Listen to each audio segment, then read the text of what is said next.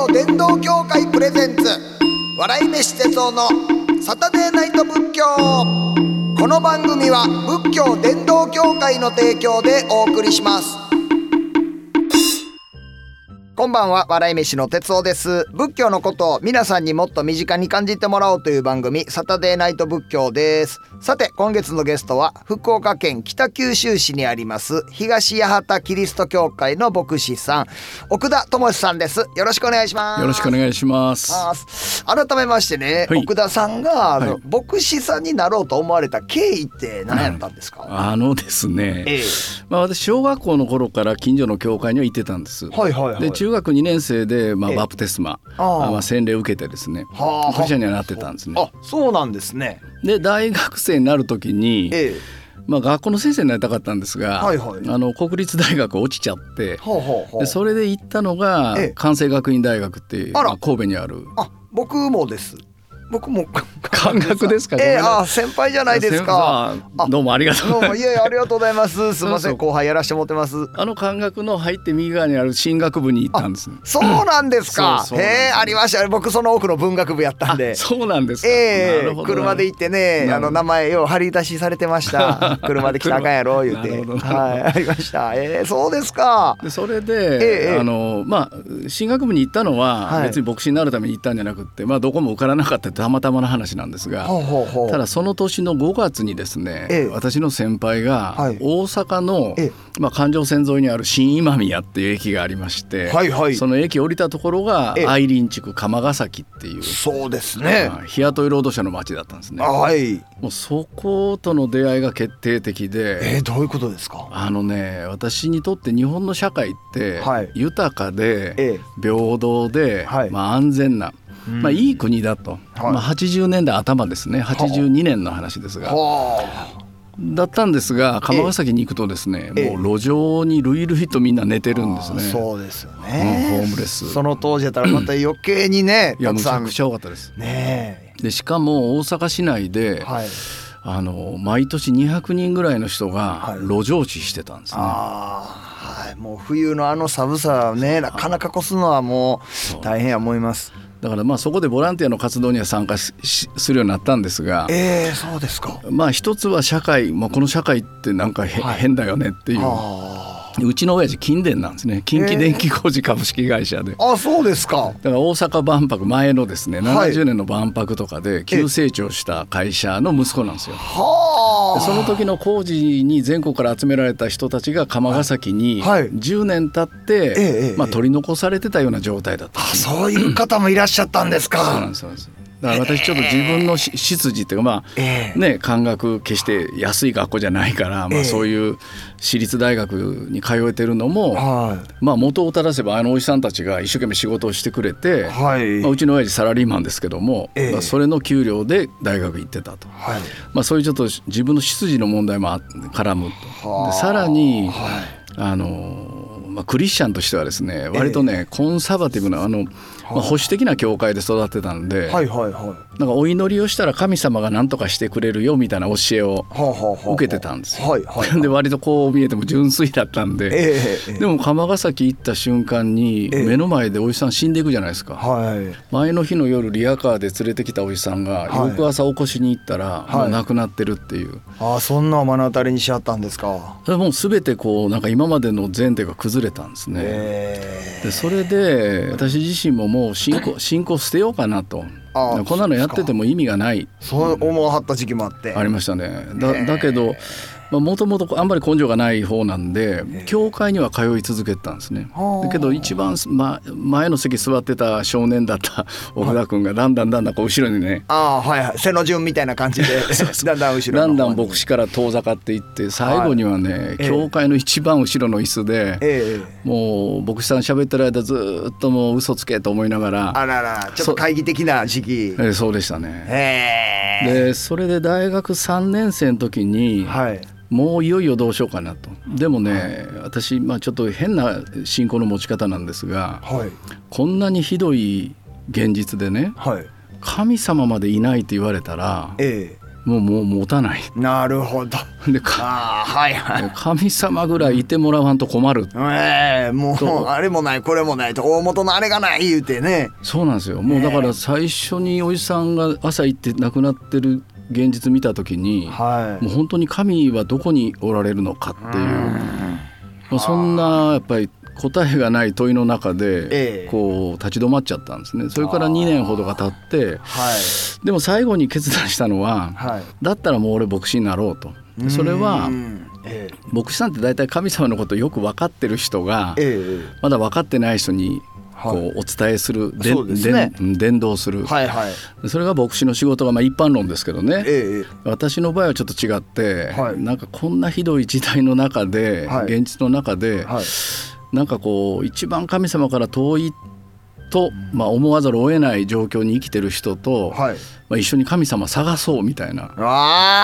それがね牧牧師になった理由なんですね。はあ神様探しましょうっていう立場なんですか。だからいまだにね本当にいるかどうかよくもう一つ分かってないんです。ええうだわまあだけど時々ね、ええ。あ神様いるなと思うようなはい。瞬間はありますけどね。はあそうですか、ああまあでもなんかこうすごいキリスト教の神様って日本語にしにくいところだと思うんですよね。僕なんかまあ「あゴッド」って書いてる場合は、僕はなんか「主」っていうのがそれなのかなってうんいうそうですね。イメージがあるんですけれども。そうなんですけど聖書の中にも「主なる神」って訳してる言葉とあ「ー。神」って訳してる言葉とはいはい。それぞれなんですね。はあ、うん。なんかそれはもともとのヘブラ語は違うんですね。あそうなんですか。はいはい。なんかこうやっぱり洗礼にしてもやっぱり日本のねその長図のところで洗うっていうのがこう当てはめられたりやっぱりそのいわゆるそのキリスト教のその愛をくれるその神っていう絶対的な存在っていうのは日本語ではなかなかぴったりとこう表すのは難しいのかなって思うそうですね。だからあの前回最後にあの申し上げたその創造主はい天地を創造された方っていう神の表し方もあれば。なるほど、そっか。創造主って言い方もあるんですよね。ありますね。そっはい。かだからすごい絶大な存在でそれをだから普段感じ取られへん時とたまにこう感じられる時があってでそれをまあいろんな人と一緒にその感じようっていうようなそうなんですね。それを探しに行くっていう。そうですね。だからまあもう基本的には神様ぐらいいてもらわんと困ると。あいるんだったらちゃんと責任取ってもらわんと困る。はいはいはいっていうちょっともう脅迫的な。でも思いますだから日本の八百万の神のこともなんか僕一回考えたことあって全くこれがない文化として成長したとしたらどうかなってやったけどやっぱりその願い事っていうのはまあ特にまあそれはまあ後からこうなんかついてくるもんででそれ以上に要は言い訳しにくくなるんやろうなってなんかすごい思いましたね。あなるほどなるほど。まあ何かにつけてこう神様のせいにしてしまってるところがあって、うん。例うんえばその日照りで雨が降らへんとまた神さんいけずしやがってであるとかまあ雨が逆に降りすぎたらもうそこまで頼んでへんのにっていう 要はそのねなんか批判の対象みたいな感じでうんうんそうそうそう。なんか作り上げてるみたいなのがあるから割とそう神がいない世の中っていうので多分まあ人間同士のそのまあ不服？うんみたいなのがわーって溢れちゃうような世の中になるのかなとかってそうですねなんか思ったりしましたね。やっぱりその今もうおっしゃる哲夫さんおっしゃる通りで、ええ私ももう時々神様クソったれと祈りますしあそうなんですか。でもう一方ではやっぱり人間って祈れない日あるじゃないですか。はいはい。で聖書の中には、ええあの例えばその裏切るうペテロっていうね、はあはあイスカリとユダとは違う、はい。まあ、筆頭弟子がいるんですがえ彼もええイエスが逮捕されて十字架にかかる前にえ。はい。あのあんなやつ知らないってみんなの前で3回否定するんですねイエスそれでえあのそれをイエスは、ええその事件が起こる直前に、はいまあ、最後の晩餐の場面なんですけど、ええまあ、ペテロに言うんですね「お前ははい。あの、まあ、もうすぐ自分は捕まって殺されると」はい。ででみんなバラバラになるよと。たらペテロは、ええいや私は絶対あなた裏切らないし、え。うん。もう獄に牢獄につながれてもええ死んでもご一緒します。はあイエスはすかさずそこで「えいやお前明日鶏が鳴く前にはい3回俺のこと知らんって言うで」って言うんですよえ。。はあなあ聞いたことある。あるでしょ？はいはい。でその数時間後にその場面来るんですね。はあでペテロは、はいお前イエスと一緒にいたやろ」って言われて、ええそんなやつは知らんって言うんです。はい最後の3回目鶏が鳴く。はあはあはあ。でその時にイエスはこう言うんですね。ええ。お前ははいもうすぐ、まあ、つまずいてしまうけども、はい。ね、お前の信仰がなくならないように、はい私はお前のために祈ってるってって言ってその3回裏切るぞって話になるんですね。でねやっぱり神の存在っていうのは、はい、僕らが祈る対象だけじゃなくって、えー、祈れない夜ですね。ペテロも実際3回知らないって言った時は、はい、ふっと我に返って、えー、鶏が鳴くと同時に、えー、イエスの言葉を思い出して、はい、泣きながら闇の中に消えていくんですね。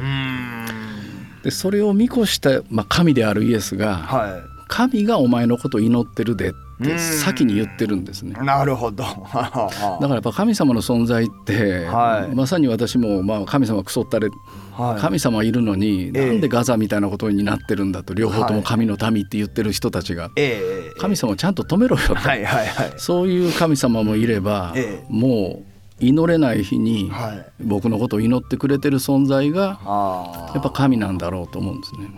だ僕は僕のことを諦めることができても、最後まで僕のことを諦めないのは神様です。それが神だっていうそうですね。そんな風に考えてきましたね。へえ。これはもう聞けば聞くほど奥が深そうですけれども。えー、と奥田さんはこの NPO 法人放牧の理事長でもいらっしゃるんですよね。ねこの放牧というのはどういう活動されてるんですか？もともとはホームレスの人のまあ釜ヶ崎で影響を受けたんで、はいはいはい。えー、九州に行ってからもその活動はもう続けたんですね。あ、そうですか。もう三十五年になります。へえ、確かにね、あの新今宮のところにあの教会があって、あ、そうそうそうね、年末とか寒い時あの炊き出しとかなんかカレーとかですかね。ね。ね、あのちょっとお食事を配るみたいなのやってますね。あの釜のあたりにもカトリックとか、ええ、それこそルター派の教会とか3つ4つあるんですね。で私はそこでまあ私は実は釜ヶ崎にいた頃は労働運動の方にずっといたんで教会活動としてはやってないんですね。あそうですか。であの九州行ってからは、はい。自分たちでやるようになって。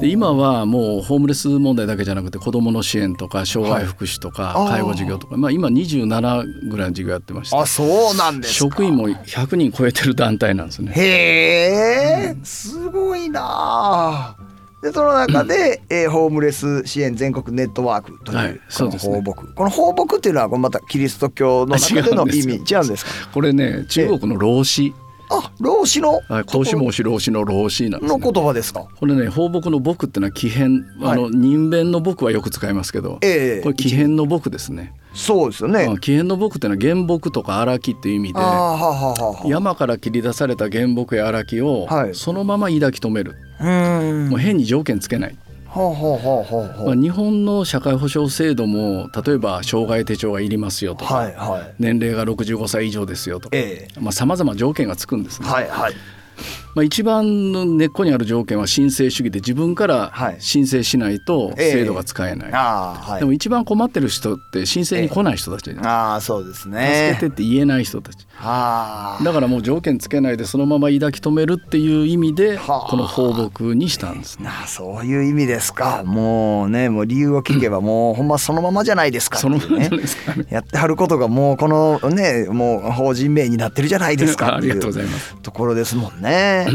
でそのホームレス支援というのも30年以上続けられてるんですか、はい、そうですね。はあ。具体的にはどのような活動になるんですか？まあ炊き出しから始まって、はい。えー、毎週金曜日が炊き出しなんですが、はあはあ、炊き出しから始まって、ええ、まあ住宅まあ、居住支援ですね。あと就労支援、えー、それから私はも出会いから看取りまでもうずっとつあ。のつながるっていう。もうだから支援する側される側っていうのももう乗り越えて、はい、まあ、大きな家族みたいになろうと。それホームレスの方も活動内容も全部ご存知な上でいついつここ行ったらそれ炊き出しあるしそうですそうですそうです。お話の会やったらこの日やそうですね。それで我々が関わって アパートに入られた方はもう3800人になりますから、えー、そうですか、北九州はほとんどホームレスの人もいなくなりましたね。あそうなんですか、いやそれはどうもお疲れ様でございます、はい。や 僕も何個かこう日本のまあ社会問題って挙げる中でやっぱりその一つ大きい太字で書かれてるのはやっぱりホームレス問題かなというふうに思いますんで。なんかあの本当ね一人一人がちゃんとこう最低限の暮らし自分ができるようにっていうのはもう憲法でも書かれてることですしね。なんか本当ではそういう活動は本当僕も応援させてもらいたいなと思うんですが。でもあのちょっと僕も具体的な頭でその炊き出しであったりとかっていう、まああの経費が必要になるじゃないですか、そういうところはどこら辺から捻出されるんですか？まあ一つは寄付ですね。あ、まあ、あの、まあ、全国からあの特にもう炊き出しだけじゃなくて子どもの支援とか、はい、まあ、実際はご本人からもらえないじゃないですか、はいえー、だからそういう支援の部分はもう全国からの寄付で賄ってる。ああるいは障害福祉の事業とか、はい、高齢者の事業をすることによって制度のお金が入ってきますよね。はいはいはい、そこでまあ変な意味変な言い方だけど稼いで、えー、採算取れないところで使うっていうこういう仕組みを全体で作ってるんです、ね、あそうなんですね、ただ何よりも大事なのは、はい、そのホームレスっていう言葉自体なんですけども、はい、その我々はハウスとホームは違うって考えててですね。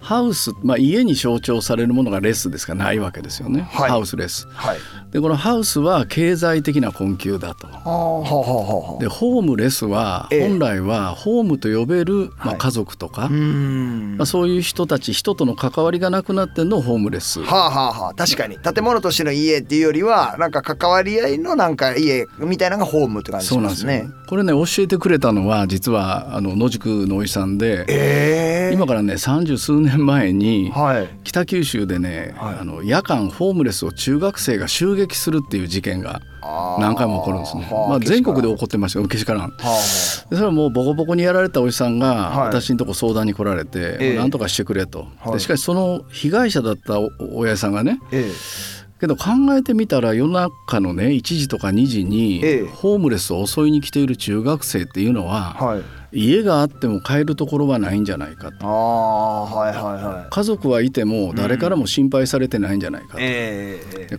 帰るところがない、はい、誰からも心配されてないやつの気持ちは、えー、俺はホームレスやから分かるけどなって言い出したんですうわで僕はもうその言葉でもうなんか雷に打たれるぐらいびっくりして。はい私はもう中学生とホームレス違うと思ってましたからこっちは加害者だしこっち被害者だし、はいはい、こっちは家があるこっちは外、うんえ。ー、でもこのおじさんから言わせるとハウスはあっても安心して戻れる場所、えー、帰る場所はない誰からも心配されてない。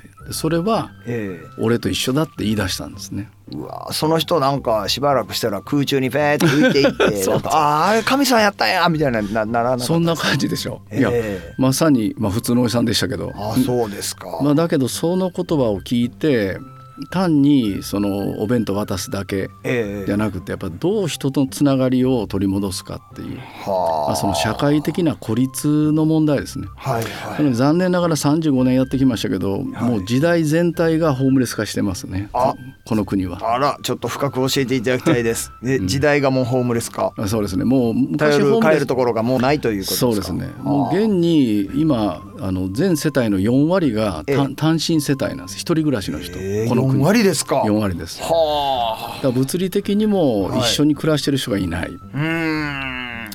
男性の今30%は生涯未婚ですね、ああそう増えてますもんね、はい、そういう時代の中にあって、まあ、我々その30年前に見てた路上の風景が、はい、日本中に今広がってるっていうそんな印象ですね。あそうですか、うんでちょっと今の現代版のそういう、まあ、精神的に、うん、まああの誰かのつながりがないなっていう方々へのなんか支援っていうのもそうですね、はい、だから結局単身でもですね今 実はあの国土交通省の調べでは、はい、あの高齢の単身者には、アパートを貸したくないっておっしゃってる大家さん7割に。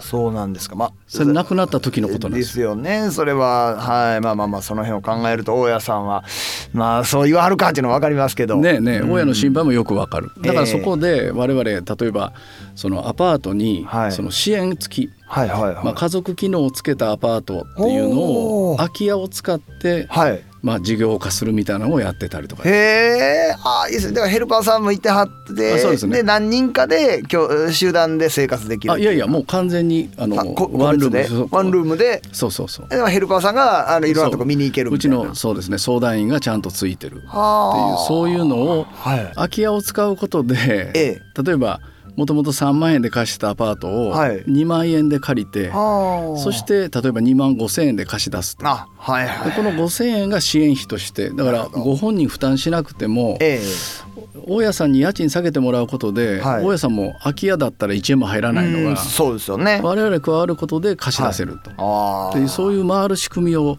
今作ってるんです。これは大元にあるのは家族がいない、はいはい、我々が出会った方の9割がお葬式に家族は来ない人たちだったんですね。えー、あそうですか。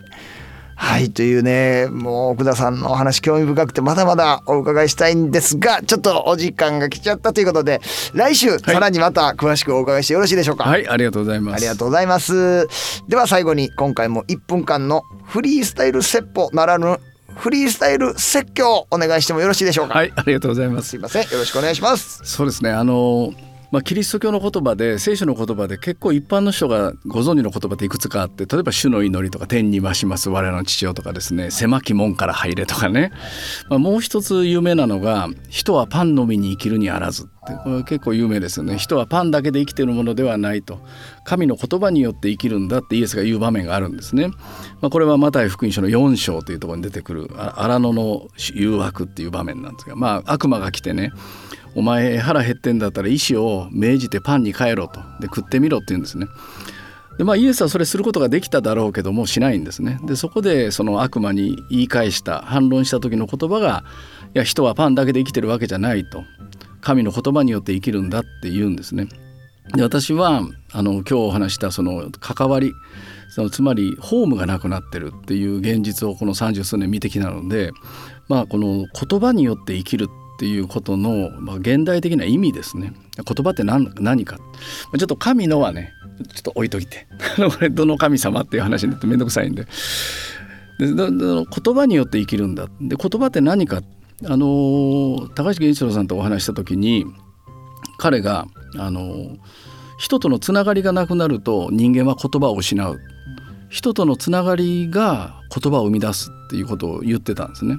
私はまあつながりがなくなるのが大大事なあの大変な事態だって言ってたらで結局言葉って人とのつながりなんだと思うんですね。でしかもそれは生み出される言葉ってのは挨拶するとかじゃなくってその人のこう物語を生み出していくのが人と人とのつながりだ多分イエスはどんないいもの食べてても人とのつながりがなくなったらこの他のものとのつながりがなくなったら人は生きていけないよってことをまあ言いたかったんだろうなと特に現代のこの孤立化が進む社会の中では、まあ、本当に深くそうだなと私は思いますね。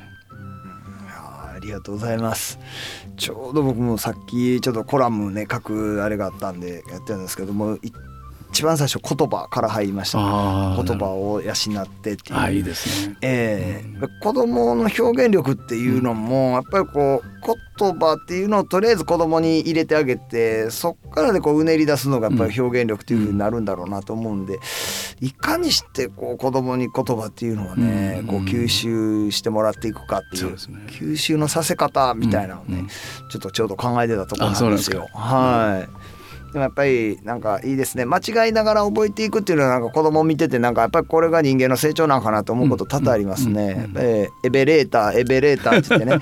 エベレーターからそうそうそう絶対間違うのあれ一緒なんですよね。そうそうそう高志山言うてます。そんな山ないで。高志高志山から高島屋に成長していってっていう。なんか本当こう間違ったところからこう入れていくっていうのが本当なんかこういう成長なんやろうなっていう。そうですよね。ええ。ーまあ、特にやっぱり対話ですね。あ対話、うん、その一方的な言葉じゃなくてやっぱりキャッチボールでないとダメですよね。ああ、本当そうですよね。いや言葉のキャッチボールいやこれは本当に深いことだと思います。どうもありがとうございます。ありがとうございました。ということで今夜は福岡県北九州市にあります東八幡キリスト教会の牧師奥田智さんをお迎えしました。ありがとうございました。ありがとうございました。さてこの番組ではメッセージを募集しています。お悩みはもちろん喜怒哀楽どれかにまつわるエピソード日々の生きにくさを感じたら軽い気持ちで送ってみてください。ハッシュタグサタデーナイト仏教もしくは番組ブログからお願いします。ここで一つ、えー、札幌市のどさんこさんありがとうございます。いつも楽しく聞かせてもらってます。初めてメールします。ありがとうございます。先日札幌でやっていた浄土宗のフォーラム参加させていただきました。ああそうですか。とても面白かったです。ありがとうございます。観客からの「へえ」を欲しがる哲夫さんを生で見れて感動しました。北海道らしいもの何か食べて帰られましたか？えー、っとね北海道らしいのああのー、あれもらいました。あの白い恋人をいただきました。ありがとうございます。まあ、その説はね、吉本があの、面白い恋人っていう類似商品をまあね、発売させていただいてね、そちらの方はね、えっ、ー、と、話題になりましたが、えー、そうですいいお客さんでね、もう、なんか、うん、すごくよ、あの、笑っていただいて、へーっていう、へーってあの、おおなるほどとか、へーって言ってくれはってね、あのはい、もう北海道、またゆっくり行かしてもらいたいです。ね、北海道らしいもの何か食べて帰られましたかいでね、まさかですよね、白い恋人ってお土産買えいう話です。羊とか、そういうラーメンとか、そういうのを聞いとんねあいう話ですよね。そうですね、焼き鳥を食べました。どこでもどこでも食べられはい北海道ですみません。晩ご飯焼き鳥を食べました、えー、札幌市のどさんこさんメッセージありがとうございました、えー、番組特製ノート差し上げます。お楽しみに。というわけで月日は白帯の価格。あっという間に時が過ぎ去ってしまいました。来週もこの時間に仏教したいと思います。ここまでのお相手は笑い飯の哲夫でした。あしゃ仏教伝道協会プレゼンツ笑い飯哲夫のサタデーナイト仏教この番組は仏教伝道協会の提供でお送りしました。